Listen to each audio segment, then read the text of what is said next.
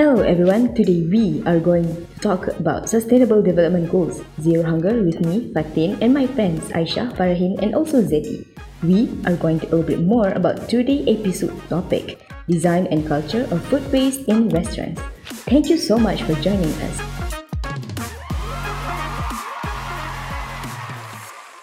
Did you know current estimates are that nearly 690 million people are hungry, or 8.9% of the world population, up by 10 million people in one year and by nearly 60 million in five years?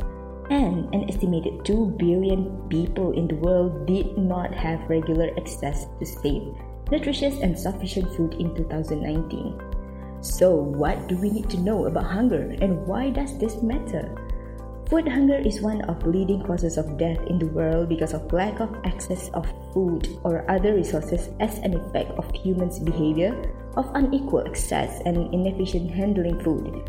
Malaysia, one of the countries with diversity of culture, Chinese, Indian, and Malay mainly, culture and food are prone to be bound together.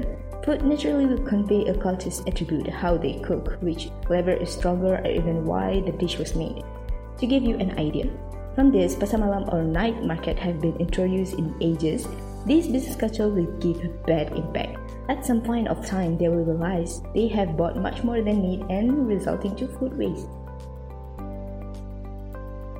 Now we can stress on the second largest contributor to food waste with more than 16,000 outlets. The massive amount of discarded food from restaurant is mainly caused by a consumer leftovers whereby 65% of the food wastage could be avoidable if us, the consumer, takes responsibility for a sustainable consumption. Because once the food are wasted, we waste all the water, energy, agricultural chemicals, labor, and other resources into growing, storing, and transporting it. For us to start the initiative from the restaurant organization itself. We are already on 2022. Safe educate and awareness is important for us to moving forward toward raising awareness about the food waste, which following by the principle of food recovery hierarchy to prevent food from going wasted the organization of the restaurant itself can donating the surplus food to those in need and recycling the food scraps. According to Chian Bong 2016, it was reported that in average Malaysia throw away around 0.5 until 0.8 kg uneaten food per day. If we total up the Malaysian produce is by 15,000 tons food waste that can feed to 2.2 million people which there are more than a Malaysian population. Did you know? Food waste issue can classify into kitchen food waste, KFW, client food waste, CFW, buffet leftover waste and staff behavior such as over preparation of food, improper ingredient storage and failure to use food scraps and trimmings can also contribute to food loss. From Sloan 2013 on the social aspect, if the amount of food waste could be reduced by half and distributed to those people who need it, the issue of global hunger will be solved. In addition, environmental and social impacts, food waste also has negatively economic impact on restaurant business. One of the key factors of restaurant business management is trimming the cost, which means minimizing waste, specifically food waste. Impact from the food waste may happen such as degradation of land, contribute to climate change, and waste of natural resource. Now, we already know that food waste occurs at the end of the production chain, which is during meal preparation and distribution. So, after hear all of this, you probably want to know what initiative has been taken, right? As we know, glass, paper, and metal material has become more common when recycling. People more aware of that.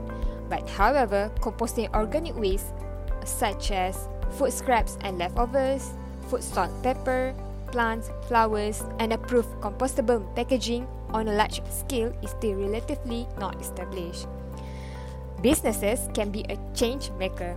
Restaurants can act as a model to other businesses and also to customers to begin composting waste material themselves. Through their leadership, restaurant owners can model that composting is possible on both a large and a small scale.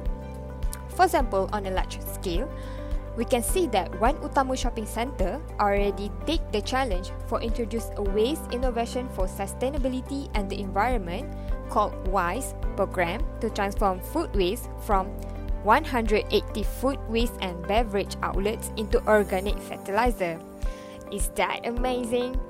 All restaurant tenants are provided with designated food bins for them to segregate solid food waste and the separation of waste product is a requirement for them to pay for heading to this recycling center located also in the mall. The food waste become fertilizer through a series of process and then they are packaged for landscaping purpose to reduce the need for commercial fertilizer. Excellent. That is a good movement from a big business towards sustainability. Alright, listeners, we are at the end of our session today. We already summarized the scope of Zero Hunger together today, and it is our responsibility to construct sustainable starting from what we consume every day. And it requires everyone involvement along the food supply chain, including straighten the policy for food producers and suppliers. It is very sad to hear that food is getting waste day by day. In fact, the food actually could have enough to feed the world's hungry by three times over, which is stated by Stuart 2009.